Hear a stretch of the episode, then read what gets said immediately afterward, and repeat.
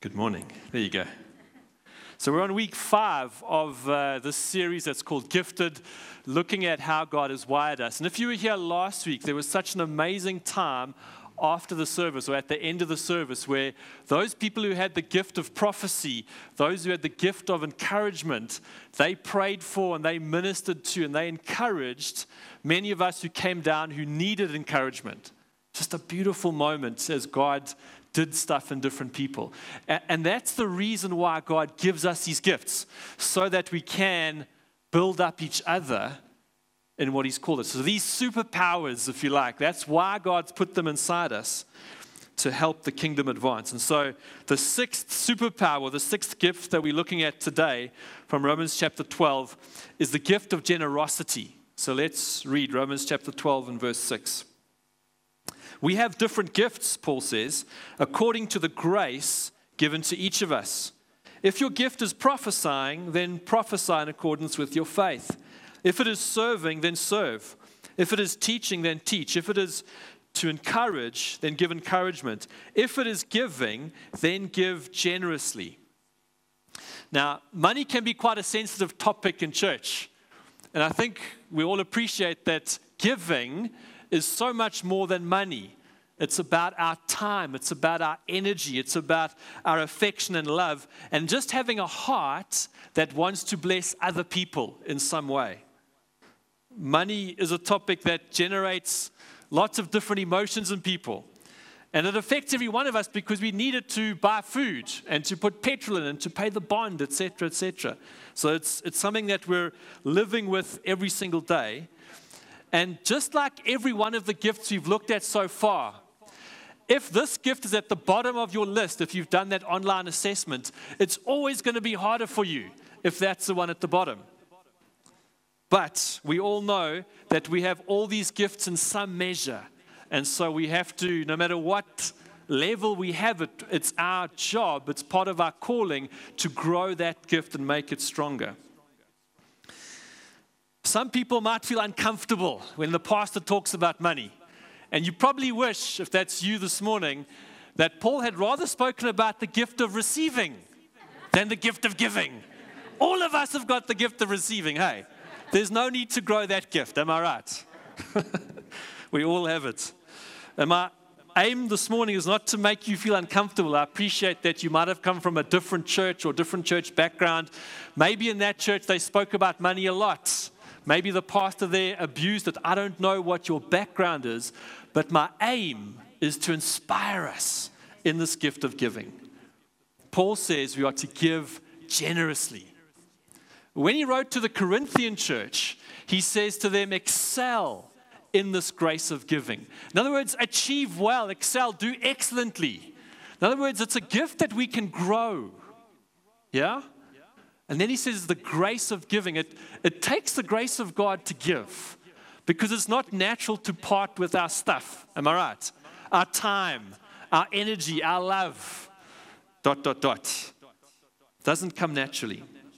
But let's look at a definition. How would we define the gift of giving? Well, being generous and resourceful with time, money, and care.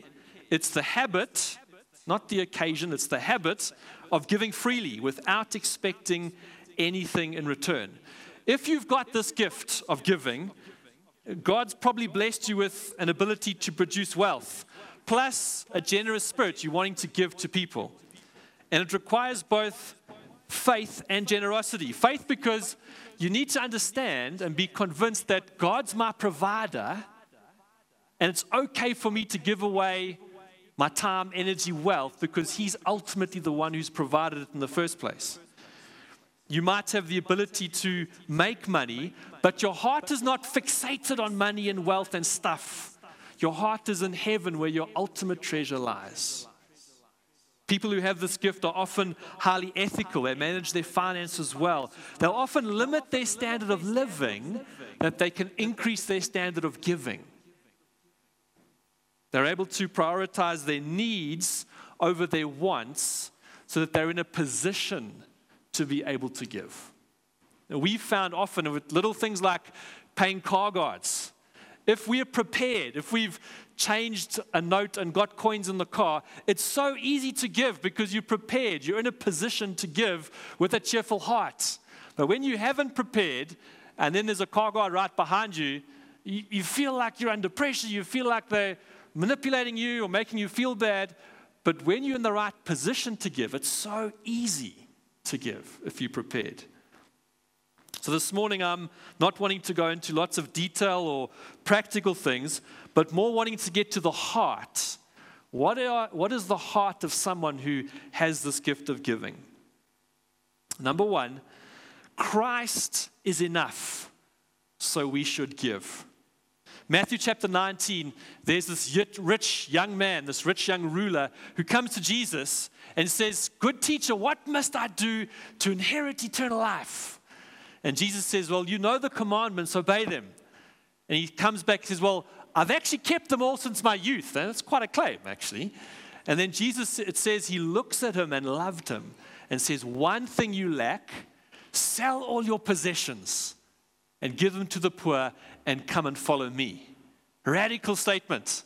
Jesus only ever said it to one guy. but it says this man, this young man, walked away downcast, sad. His face fell because he had such great wealth. And what was Jesus trying to tell his disciples? I am enough. If you're following me, it doesn't matter how much you have, I am enough. Contrast that to his other disciples, and when he called them, they were fishing, the family business with their dad. It says they left everything and followed him at once. It was an immediate response. They had this conviction Christ is enough. They might not have known everything about Jesus at that point, but they recognized He's enough. And if we can hold on to this truth that Christ is enough, that He's the one who holds my world and my life together, suddenly our hands open and we start to grow in this gift of giving. We don't live for the here and now, the possessions that so many others accumulate on planet Earth. In Matthew chapter 6, Jesus said very directly, very kind of in our face. You can't serve two masters. You can't serve money and God. Later in the same discourse, he says, Well, don't worry about tomorrow. Why are you worrying about your clothes? If God, your Father, who is good, can clothe the flowers so beautifully, will he not clothe you, who is so much more valuable? If he can feed the birds, will he not provide for your needs? Out of all his creation, we're the most special. Do you know why? We're made in his image.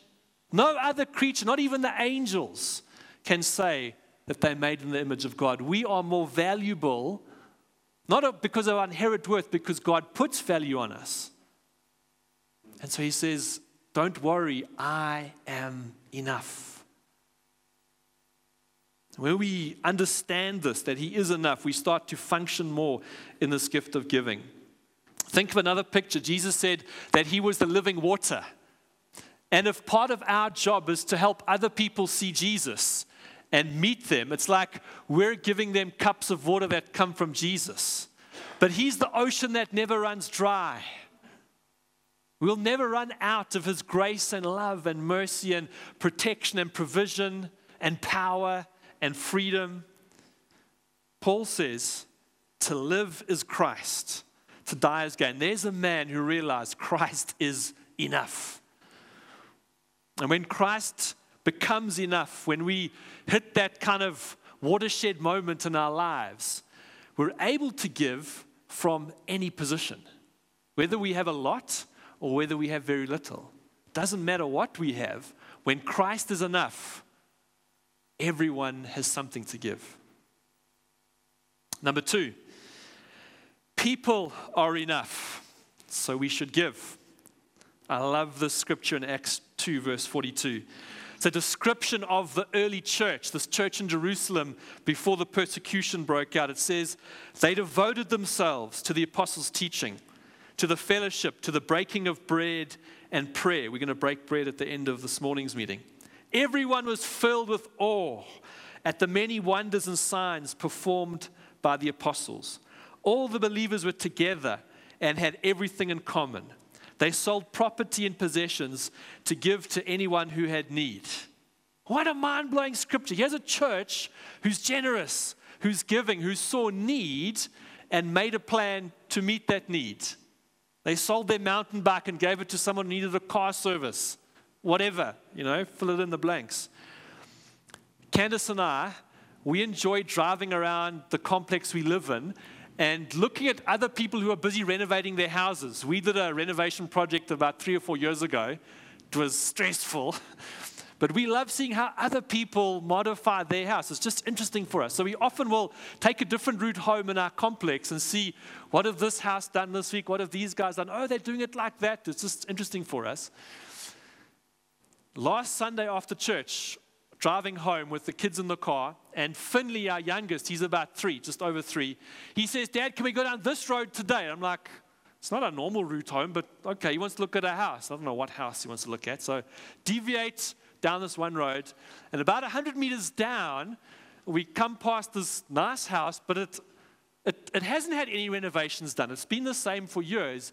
As we drive past it, he looks at it and he says, very matter of factly, for a three year old, he says, Hmm, that's coming along well.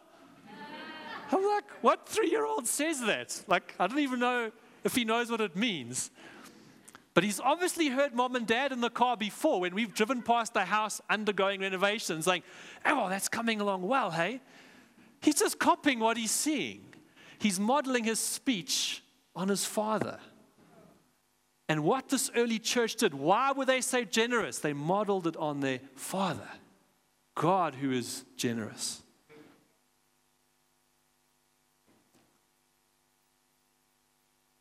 When we see Christ, we see that other people are important to Christ, like this early church, enough to sell their possessions. Matthew chapter 22 the Pharisees asked Jesus his opinion. What's the greatest commandment? They're trying to catch him out because actually they're all important, right? Well, they're trying to trick him. And he says, This is the greatest commandment love the Lord your heart, love the Lord your God with all your heart, soul, mind, and strength. And the second is like it love your neighbor as yourself. For all of time, he says, Love God. And as you start to love God, you will see how much people matter to God and you will start to love people. They become important. Have you ever thought about that phrase, love your neighbor as yourself? Not your physical neighbor, but your fellow man. That's what Jesus was referring to. Have you ever thought about it? Uh, I'm kind to my neighbor. I message them once or twice a year. We had new neighbors move in a couple years ago, not neighbors, but three, three houses up. We baked them brownies. That was kind it's good to be civil and to be pleasant and to exchange pleasantries across the fence, but have you, we think about how you love yourself. Now, Jesus says, love your neighbor, your fellow man, in the same way that you love yourself. I'm not going to unpack that today, but that's, that's mind blowing. That's massive. It doesn't seem like we can take anything with us when we go to heaven. You can't take your favorite pair of shoes. You can't take your whatever your most favorite thing on the planet Earth is. I've got a friend who collects watches. He can't take his watches to heaven as much as he loves them. You, just, there's nothing it seems you can take with you. But the Bible does speak about a reward when we get to heaven. And that reward is dependent on how we've lived, our decisions, where we've spent our time and our energy. So we can't take anything with us, but how we live determines the reward we get in heaven. In other words, how we've impacted the lives of other people with our living. And doesn't it make sense then to invest our time, energy, wealth, treasures, gifts, talents into something that will bear an eternal fruit rather than something that's only for the here and now? It's a much better investment, wouldn't you agree? Because when you get there, you enjoy it forever billions and billions and billions of years. The stuff we enjoy on earth is pleasant, but it's, it's temporary. It's going to fade, the Bible says.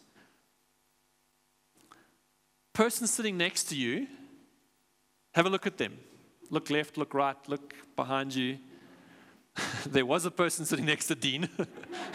Gone to the mother's room. the person next to you is eternal. Your boss is eternal. Your colleague is eternal. Your family member is eternal. That's what's going to go to heaven.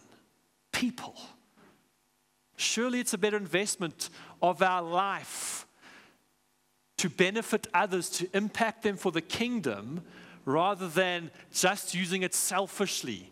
The world we live in is all about me and what I have and what I can get, dot, dot, dot. But it's people that are eternal. Can be quite easy also to judge people. You're driving in your car and there's a beggar at the robots. We could say in our hearts quite easily, well, it's your bad decisions that got you there. I'm not going to give anything to you. On the other side, we could look at someone driving a fancy car and say, well, you're so wealthy, you don't need me to buy you a cup of coffee. Actually, that's our heart in the wrong place. Do you see that? We need to repent sometimes and evaluate and check our hearts because the only judge is Jesus.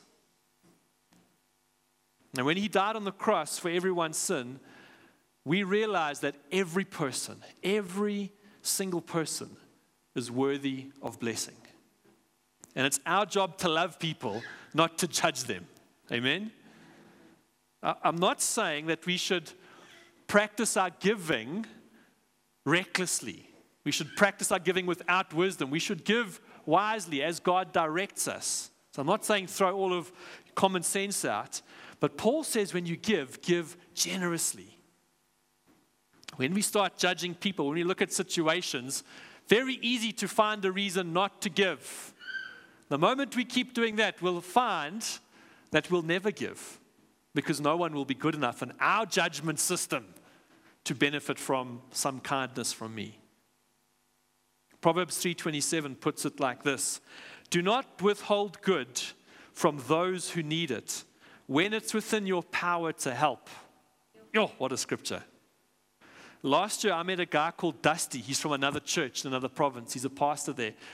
And he tells a story about one time where he was in Starbucks having coffee, paid for his coffee, walked outside, and he, he sees a, a youngish woman begging.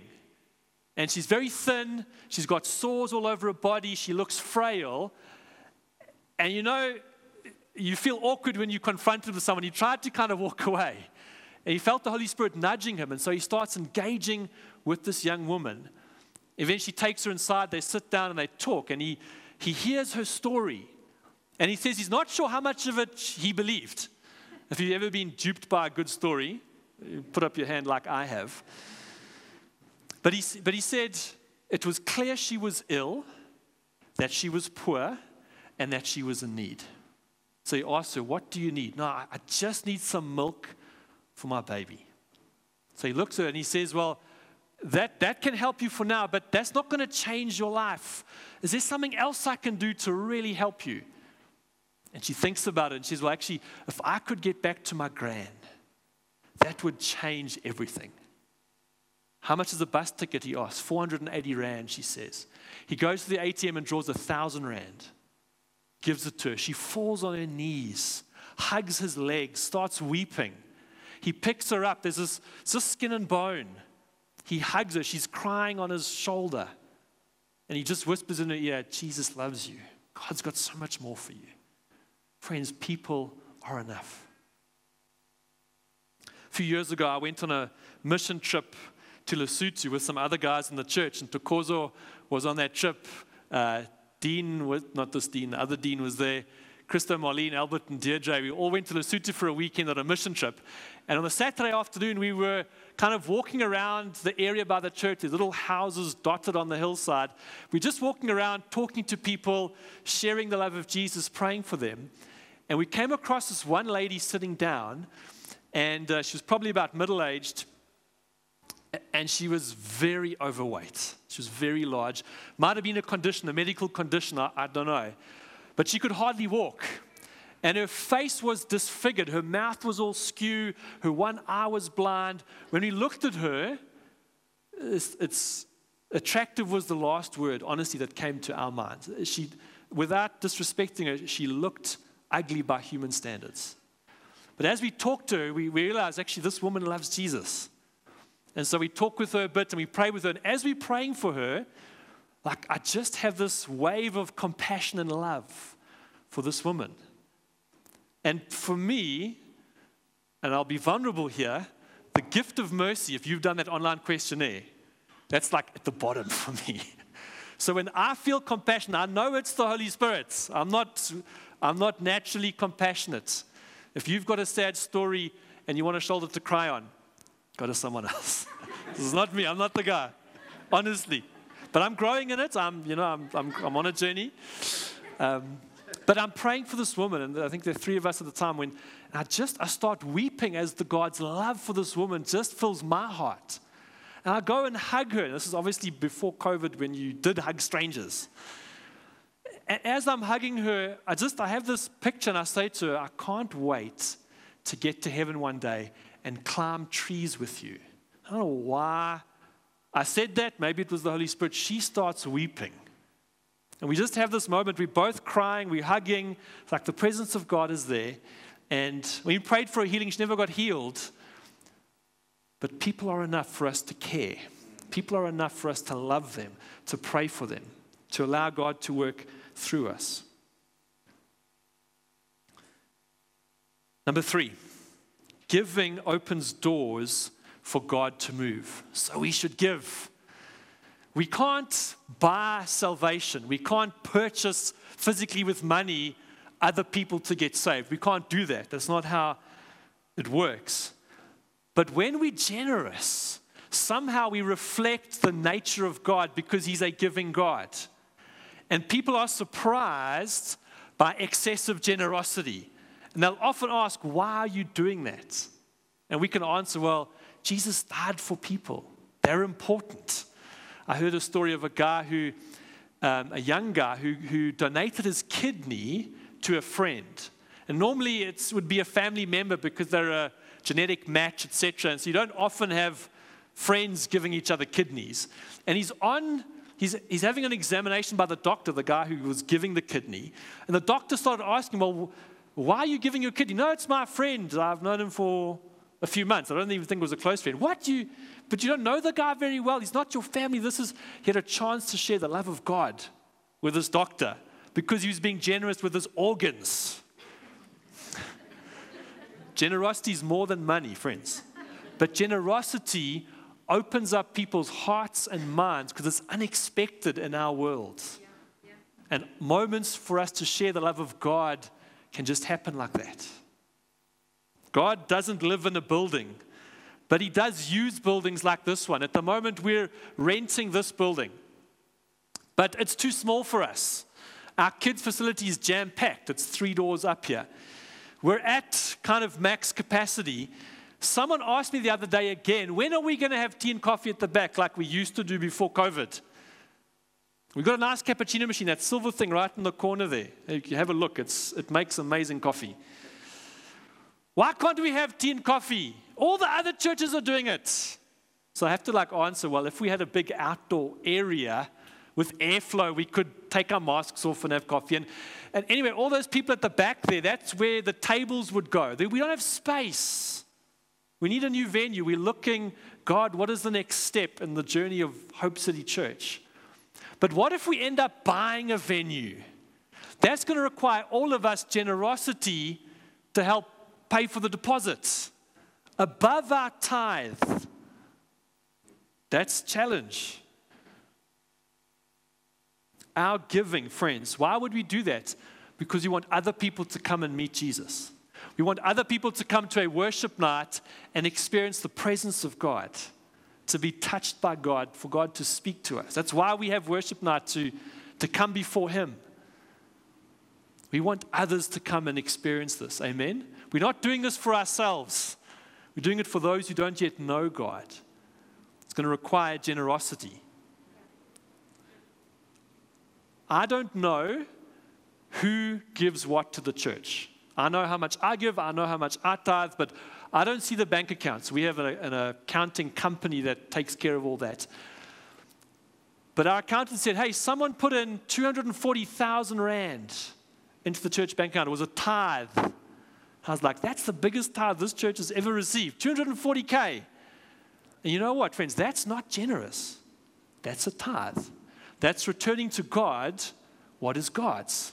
I hope that person, whoever they are or you are, that you're also generous and not just tithing. Because Paul says, give generously. Amazing. Surely Jesus is the best example that we have of generosity. His death opened up amazing doors for you and I eternal life, salvation, because he died. We have access now to the Father because Jesus died to forgive us our sins. Surely we should be showering other people with this divine generosity that we've all received freely out of gratefulness for what God's done. John 3:16 says for God so loved the world so love equals giving. God so loved that he gave. Not that he thought about giving. Not that he had warm, fuzzy feelings. Oh, shame the humans on earth. No, God so loved that he gave. To love is to give. And when we love God, as Jesus says, when we love people, not we love blessing, because some people say, ah, I give because God can bless me. The, the wrong side of the prosperity gospel. When we try and twist God's arm to bless us because we're only giving for that motive, I think God is so gracious, He blesses us anyway. He does because He's a gracious God. But far more important is the impact that my giving can have on other people, the eternal fruit that my giving and your giving can have on the lives of other people. John Wesley put it like this He says, do all the good that you can, by all the means that you can, in all the places that you can, at all the times that you can, to all the people that you can, as long as you ever can. Amazing quote. And friends, isn't that the essence of the gospel? Didn't Jesus do that and so much more for you and I? My car, my house, my time, my money, my organs. Christ is enough. People are enough because God loves people. The only thing He's building into on planet Earth is people. And our giving, friends, however that giving happens, opens doors for God to move, for God's kingdom to advance. ask Ainsley if he's, or maybe to come up, or Candace. We're going to break bread now. And as you came in, you should have. Uh, Ainsley's there. Thanks, buddy. You should have got one of these prepackaged little communion packs. If you haven't got one, you can grab one from the front. And if you haven't used these before, they're really tricky. I struggle to open them. It's got two layers. The top layer is a clear cover. It's got a, um, if I may be so direct, a very tasteless cracker. But it's, it's not, it's a symbol. The bread is a symbol of the body of Jesus, broken that we could be made whole. The grape juice or anything red, I've had strawberry juice before, it's a symbol of the blood of Jesus that was shed for our forgiveness. If you're not a believer, if you've never put your faith in Jesus, this is not going to mean anything to you. So I'd ask you not to take part of this this morning because it's, it's of no value. This, for us as Christians, is a reminder of what Jesus has done for us. So Paul says in 1 Corinthians 11 be careful how you do this. Assess your heart, be sober, reflect, repent if you need to. But, friends, as we break bread now, give your yes to God. Maybe God's been challenging on something, whatever that is. Say, God, today I give you my yes. Whether it's about giving or about another gift or another situation, you don't need to know the whole road. You just need to give your yes for the next step. So, Father, as we break bread now, as you remember the cross, as you remember Jesus' body that was broken, Lord, we're so grateful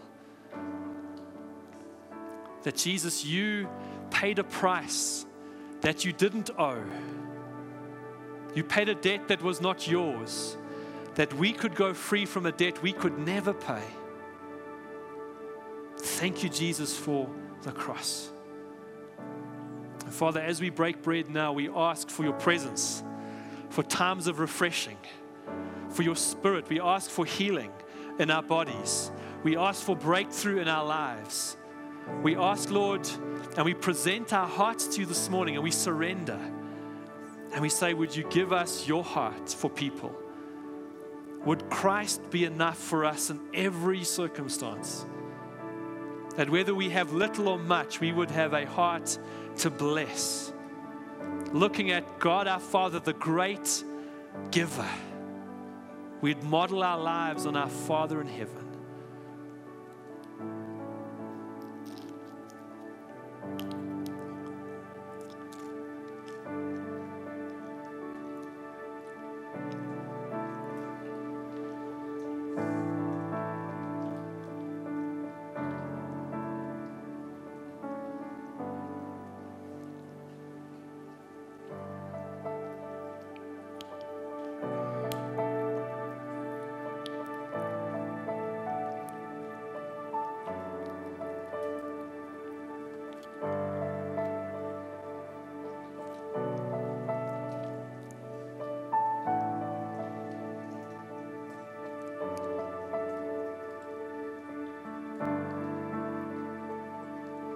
Jesus, we are so grateful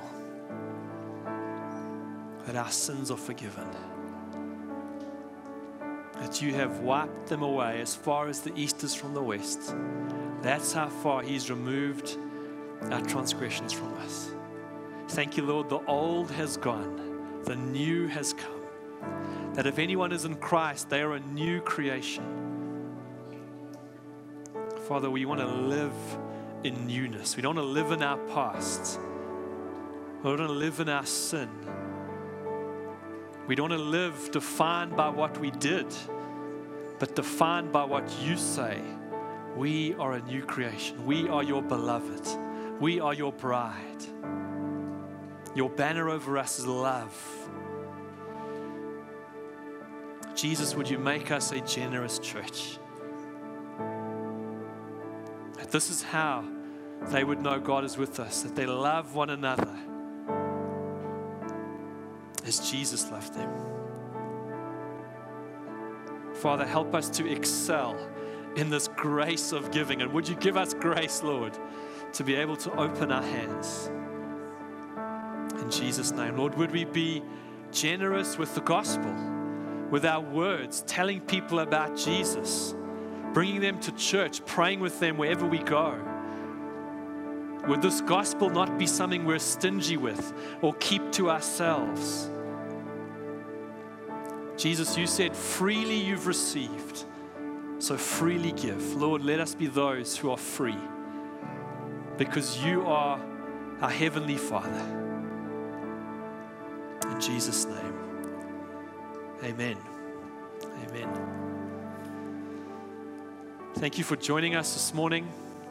If you would like to be prayed for in any way, please come down to the front. Some of our leaders will be hanging around here. We'd love to pray with you. We'd love to minister to you if you need that. Otherwise, have an amazing week. Just two reminders worship night on Friday. I love in Acts chapter 13, it says the church at Antioch, they're having a prayer night or a worship night. They're praying and they're fasting. And while they're worshiping, the Holy Spirit interrupts their meeting and says, Set apart for me Paul and Barnabas.